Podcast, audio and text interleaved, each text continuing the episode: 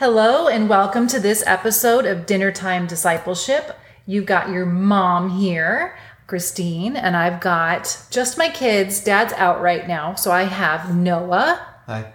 I have Eva, Your mom. your mama, and Leela. Hi. Hi, cheerful one. Okay, so we're going to be talking about James 4 today. So we've been marching through the book of James, um, and we're going to talk about some of the things. We just finished um, listening to James 4, and we made some notes, and we're going to be talking about it together. And I think that we're going to have some really interesting things to discuss. Do you have something to say, Leela? I have a lot of stuff written down. Great. I can't wait to hear what you have to say.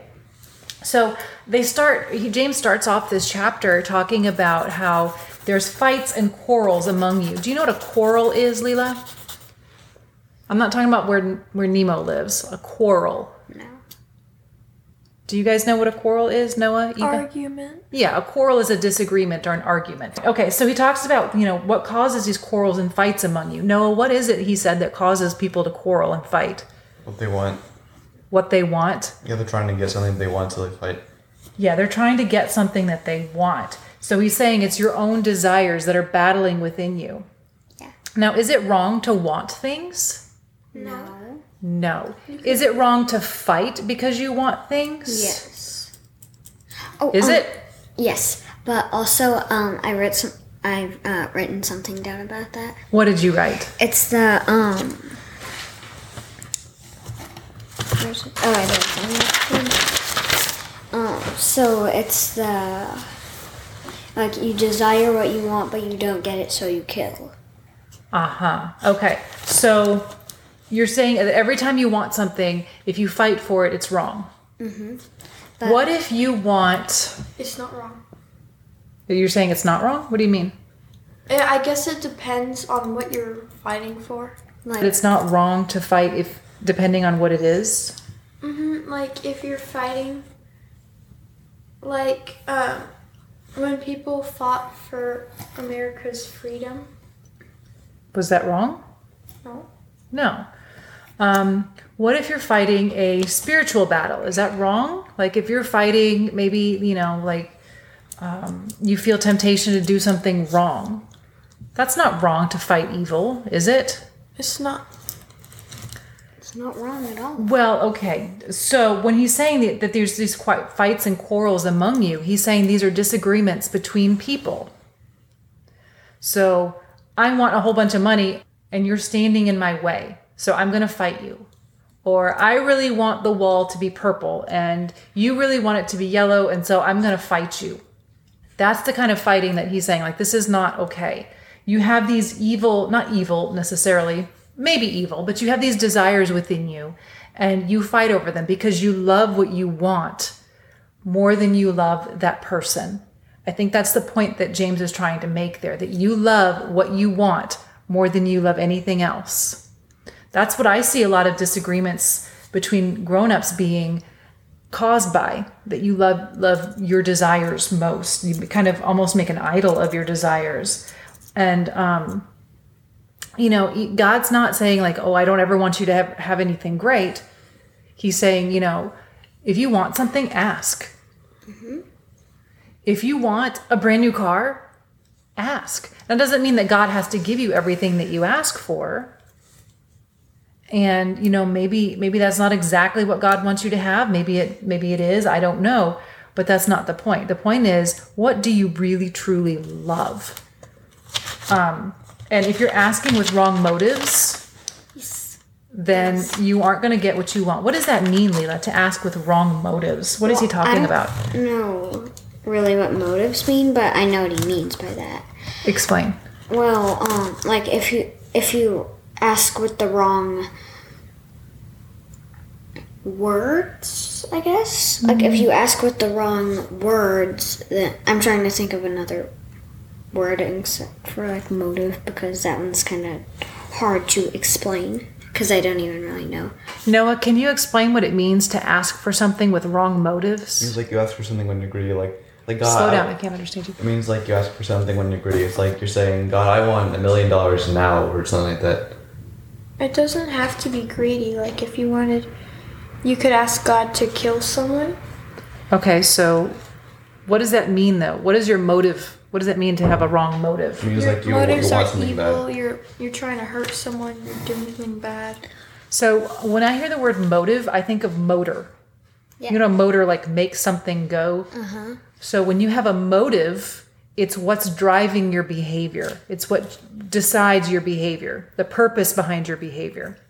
So if I really want a million dollars and my motive is so that I can feel like I'm important, Yeah, it, it- that's a wrong motive. it, it depends on what you want with a million dollars. Like if you're just gonna, if you're gonna, like, just if you're gonna, if you're gonna give it away, then that's um, that's a good motive. But if you're gonna like do bad stuff with it, Yeah, then like just keep Perhaps. It. Yeah, giving it away doesn't necessarily mean that that's a good motive. But yes, it depends on what you're wanting to do with it. Why are you wanting to do this thing in the first place or have this thing in the first place? But I mean, do you know? Do you? Well, this is a little bit off topic, but do you even know why rich people just keep their money?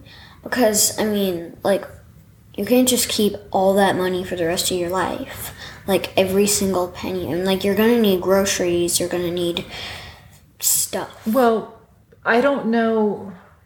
I think you're kind of making a really big gener- generalization here, Leela.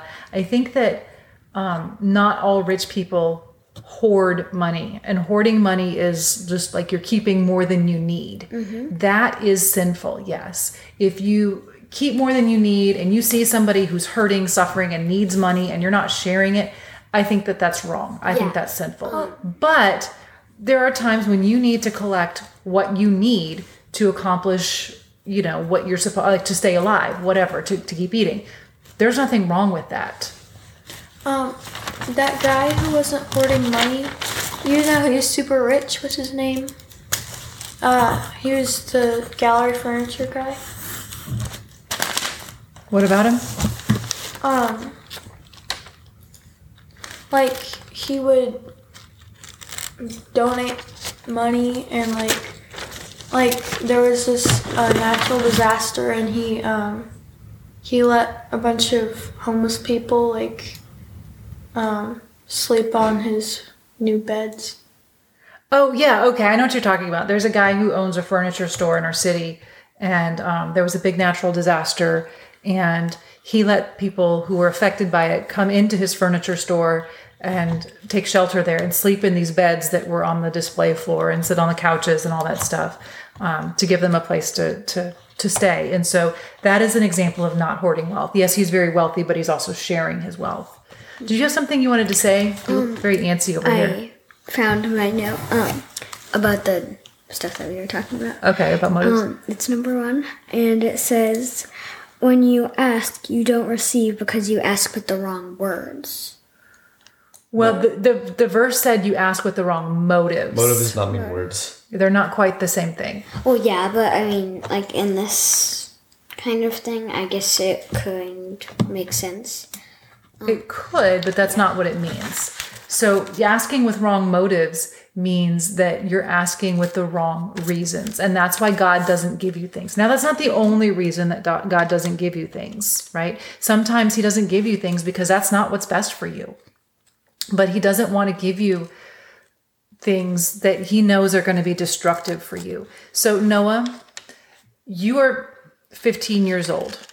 If I handed you a million dollars, do you think that you would make the exact same choices with what to do with that money as somebody who was maybe my age, just, you know, responsible adult age? No, because I don't have as much experience as them.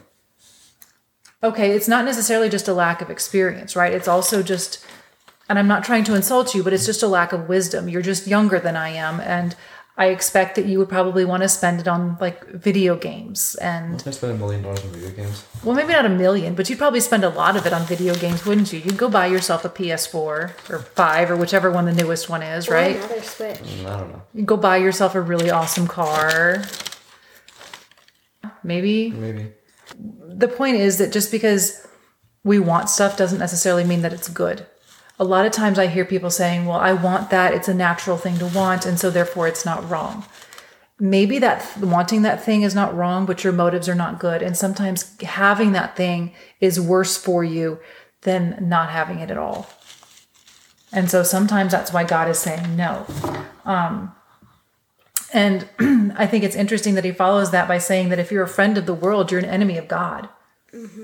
Because a lot of the things that people want to ask for Is Are- like ruling the world. Or worldly yeah they're wor- good leela they're worldly things they're things that you can't take with you after you die. Yeah. like wealth or power Yeah, like um, people like ask to um, like get buried with their money so that they think that they can like take it up to heaven. yeah something like that yeah do you understand what it said noah what what does it mean if you're a friend of the world It means like you think too much about the world and nothing about God. right and what is the consequence of that You're an enemy of God. you're an enemy of god And also, ruling the world is hard work. probably i i wouldn't know i don't rule the world so the next point i wanted to make is that it says to resist the devil and he will flee Yeah, but I mean, like, what does he mean by resist the devil? So there's times when Satan is trying to tempt you. uh-huh. He's trying to get you to do something you should be doing, or he's t- telling you lies. You are not smart. You can't do this. Whatever. And when those ha- when that happens, you resist the devil. What does that mean, Eva? To resist the devil? Don't do what he's telling you to do. Yeah, it means that you're opposing him. You're you're doing the opposite. You're kind of fighting. And it says that he will flee. What does it mean to flee? Run away. Run away. Ah. giant people on the So loose. you think about like Satan is like he's a very powerful dude. He's a spiritual being. He is very real. He's very powerful. He will run away. He will flee when you resist him. That's all it takes is you just saying, "No, you're wrong. You're lying." Not just not just saying that though, but also saying, "You know what? The Bible says this about me." And I choose to believe what the Bible says. I choose to believe what God says about me and not what Satan, what you're telling me is true about me. Satan lies, right? And so if we resist him, he will run away. Like there's a wasp chasing him, he will run away. Okay. Mm-hmm. It also says, it's kind of cool, the opposite of that. Draw near to God, and what will happen, Eva? Who lift you up? No, that Oh, was right, later. that was a different note. If you draw near to God, he will Go near to you. Good, Leela. You're on fire today. If you draw near to God, he will draw near to you. Mm-hmm. So, if you want the devil to go away, what do you need to do? Just say Scream no. him. Resist him. Just say no.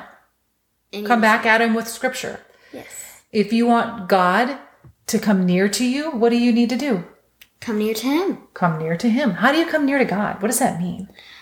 Just like pull up a chair? No. No, how do you draw near to God? You, like spend more time with Him, have a better relationship, How? read the Bible and pray. Good. You read your Bible, you And pray, worship. you worship. Those things draw you near to God. I know a lot of times people I've heard people say and I've said it myself like I don't feel like I'm close to God. I don't feel like like God's ignoring me. Well, the truth is it's really me. I'm the one that's ignoring God. I'm the one that's not being close to him. I'm the one that's resisting God. And a lot of times I think it's really easy to blame God and say, "Well, God, it's your fault that you know, I don't feel close to you, but we aren't doing anything to take steps to be close to God.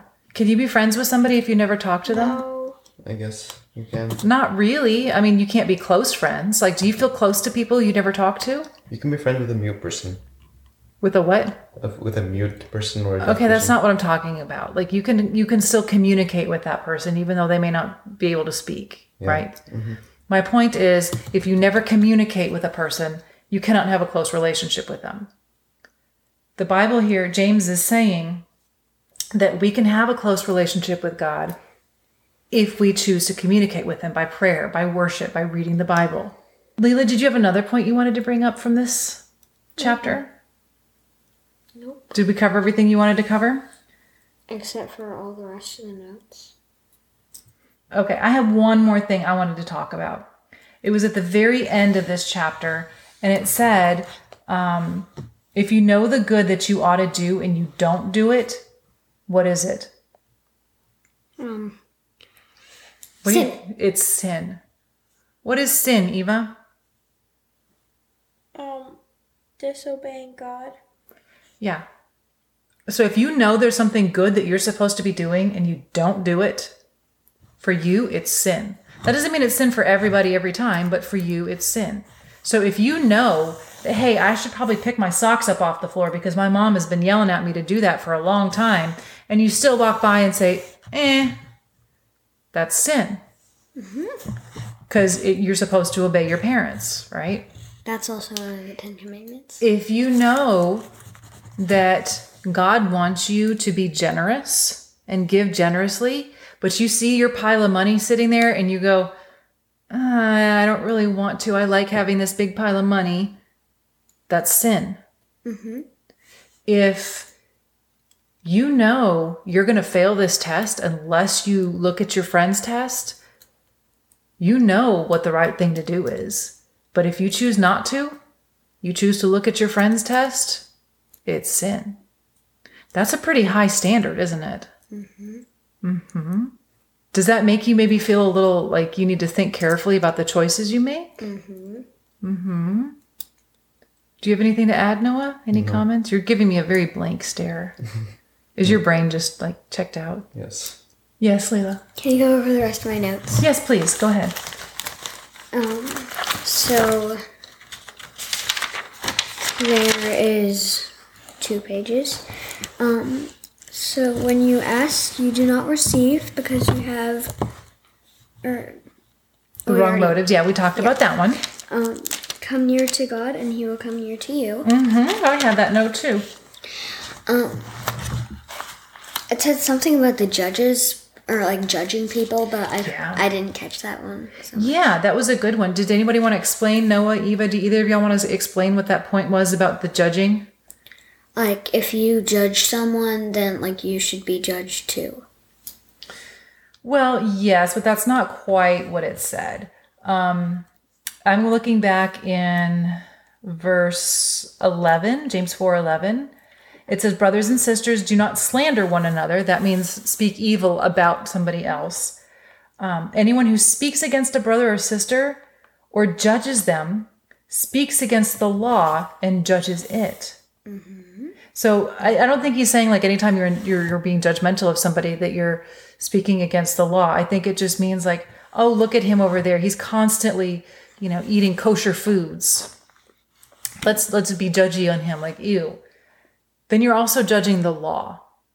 And if you're judging the law, you're not keeping it, but sitting in judgment of the law. So it's one thing to judge a person, but to judge the whole law? Who who gave the law, Eva? Oh God. God gave the law. So do you think it's a good idea to sit and judge the law that God gave? The perfect law? Hmm. I'd be pretty careful there to be kind of judgmental of God and like you're the judge of God. That should kind of scare you a little bit. God is the judge. You are not the judge. There's only one lawgiver and judge, the one who is able to save and destroy. So if I make a judgment, am I able to save anybody from hell? Am I able to destroy anybody and send them to hell? No. Can God do that? Yes. Yes. Then who is actually the judge? God. God. I'm just one saying my opinions. Yes, Leela. Can we still go over the rest of my notes? Yes, go ahead. What's your next point? So, um, we just now talked about the judges. So, um, to hum- uh, humble yourselves um, to the Lord, and He will lift you up. Yeah, I think that's I yeah, I made that same note, Leela, and I drew an arrow up to the very beginning where we talked about quarrels. Because I think that that's a great way to avoid quarrels, to avoid fighting with other people is to humble yourself. Um, I have a last one, and it's pretty good. Hold on, So- before we move on, I want to spend some time talking about that. I want you kids to think about when you had an argument about something, would you agree that most of the time that argument comes from a lack of humility, What's humility? humbling yourself? Yeah. Yeah, you would say so, Leela? What about you, Noah? When you think about arguments that you've been in, do you think that a root cause or part of a root cause was a lack of humility? Yes. Yeah, what about you, Eva? Do you like? Um, me being selfish? not necessarily selfish, but prideful. I think would be a better way. Somebody, the reason for the the, the cause of the argument is somebody being prideful. I don't know about recently. Well, not recently. I'm just saying in general, most of the arguments that you've been in, has it been as a result of somebody being prideful? No? It's mostly someone wanting something. Why? Because they're prideful? No, because they want, because they want it. They just want that thing because they feel like they deserve it? Like they're prideful? I guess. Maybe sit, maybe sit and think about it and let me know. We can talk about it later. Yes. Can we Leva. do the last one? Hold on. I know you're ready to move on. Just hang tight. So he's saying there to humble yourself and then God will lift you up. So I think that that's a big cause, at least for me. Like when I have arguments, that's a big cause is I don't want to humble myself or the other person refuses to humble themselves. I'm trying to lift myself up or what I want or my desires, whatever. I'm trying to lift myself up and that causes arguments. And he's saying God is going to lift you up if you humble yourself. And if God lifts you up, it's so much better than if you try to do it yourself. Uh huh. Like, um, if you like if you do something that you think would be good for you and then yet later you're like oh i never should have done that or like mm-hmm. if you were trying to help and then like you made a huge mistake and you're like oh i never should have done that and then so like you're that. trying to you, you end up making it worse for yourself sometimes uh-huh. yeah i can see that okay so what's your last point leela um it's actually not a bad one, and it's the uh, you are a mist and you will stay for a while and vanish. What did you think about that? Well, um, sometimes I think if it's like foggy outside and like the windows are all fogged up or something, mm-hmm. then um, like later today you just come back in a couple hours and it's just gone. Yeah, and he's saying your life is like that. So you remember those days when you've seen like fog and it's like a mist mm-hmm. and then it's gone and it's completely forgotten the next mm-hmm. day. Does it make you feel, how does it make you feel to think that James is comparing your life to that mist? Well, like, you, you don't know what's going to happen tomorrow. Like, you could just vanish. Like, um, what's one of your plans for tomorrow? To do the laundry. You might not even end up doing the laundry. You might end up doing something else instead. You have no idea what's actually going to happen. It's okay, so you you're saying that the, by saying by James saying that you're a mist, it makes you feel like you're really not in as much control as you think you're under. Mm-hmm. I might not even go to school tomorrow. I, you wish. yeah, I wish. So Noah, what do you think about that? Where it says what is your life? You are a mist that appears for a little while and then vanishes. That's verse 14, by Use the way. Use your time wisely. Use your time wisely. Yes. That's a good reminder. I like that you got that. Because your life is short, so you only have a little bit of time to do whatever God wants you to do. Ah, that was really important. I think that you said that to do what God wants you to do, not that you have this selfish desire to do what you want to do, but that you do what God wants you to do. That's the reason you're here.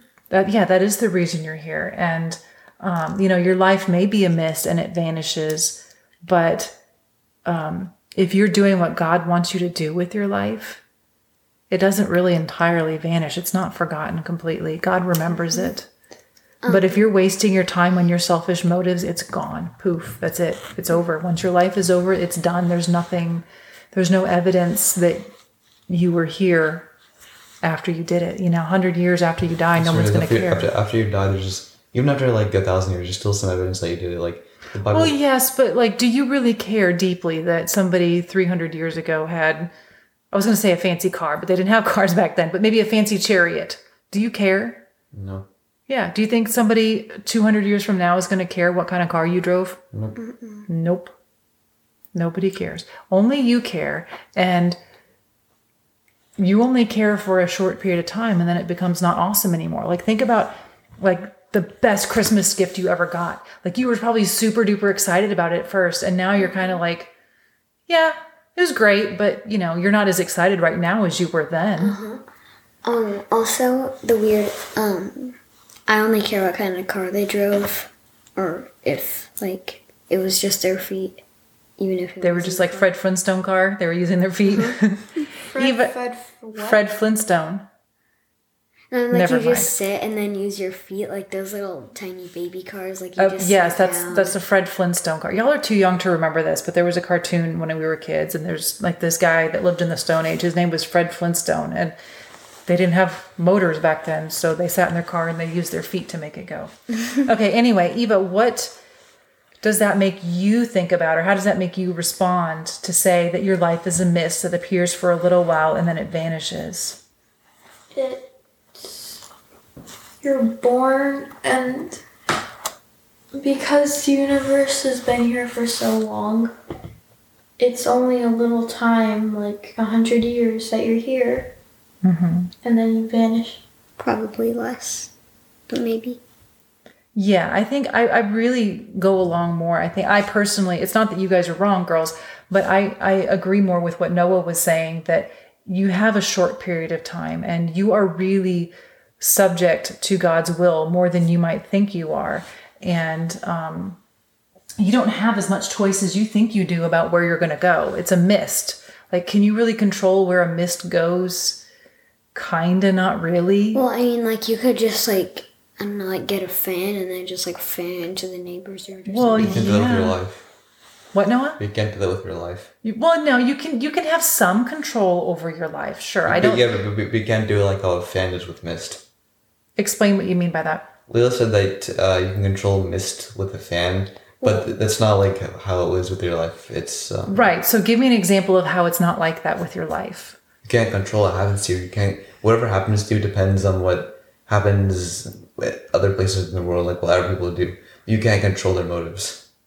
Oh, so you can't control other people. You can control yourself, but you can't control. That's a really good So point. you can only can't- control like a small part, a small part of the mist. Right. And even yourself, sometimes you don't always have full control over what happens to you. Mm-hmm. Right. So you can try, but, you know, just like a mist, it just goes where God decides it's going to go. And you might have a little bit of say here and there, but it's ultimately not up to you.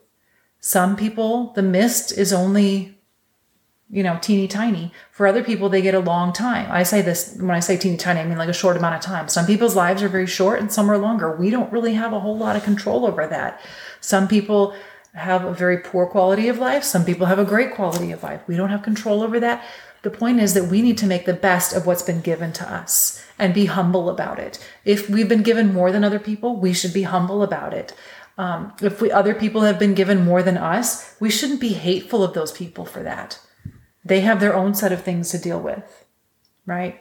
So I, I really like what you just said noah. You don't always have control over everything but you do have control over some things and your job is not to con- you're not here to control. You're here to submit to god. Because it's easy to try to take control. Lots of people are really good at being in control. Some people aren't but lots of people like control. They like being in control. Our point our purpose is to submit to God and humble ourselves and love each other. That was Jesus's whole message was love each other. Love the Lord your God with all your heart, soul, mind, and strength, and love your neighbor as yourself. He never said love yourself as yourself. But um, when I think of like love your neighbor as yourself, I think he means like you should love your neighbor as much as you love yourself. Right, the same way that you love yourself. Mm-hmm. Like you take care of yourself, you brush your teeth, you make sure you eat healthy food. That doesn't mean you have to go brush your neighbor's teeth. but you do need to make sure that you're taking care of other people the way you take care of yourself. Mm-hmm. Okay. And plants. Yes. Does anybody have anything else to add? Mm, do you want me to say something? Do you have something to say? No. No? Okay. Wait, um, can I just like read all the notes without a long? Go ahead, read me one more. All right. Um, well, I have one more, but I can just get one more. Just tell me one more. Tell me something that you thought about James 4. Um, so I think what he means by like the humble yourselves to the Lord and he will lift you up. I think what he means by that is like if you are humble to the Lord, then he will be humble to you. Maybe. I don't know. Well, I, know, I don't think it means that he's going to be humble to you. I think it means that the way that he lifts you up is better than anything you could do to lift yourself up. Mm-hmm. So when you're not being humble, when you're being prideful and you're saying, I demand to be lifted up like this, fine, you get that. But when God lifts you up, it's even better. Mm-hmm, like whatever you were aiming for, you kind of look foolish. Yeah, like um, if I were standing up right now, I can't lift myself up with my arms. Like I don't think oh. that's what he means. He doesn't mean like physically pick you up and carry you on his back. It means yeah, like, but- you know, make you lifts you up, meaning like he. How would you describe that, Eva? When God lifts you up? He does good things to you. Yeah, that's a good way of saying it. Like he blesses you. Yeah. Yeah, and um, also like, I think it would also be something like if he lifts you up, then he's like, maybe like having a stronger relationship, like an even even stronger relationship. Yeah, that's great. Okay, I think we're all done with James 4. James Ford. James Ford. No, James 4. I said James Ford. I know you said James Ford. I said James 4. We are all done with James 4. Yay! And we will see you guys next time. Take care. Bye.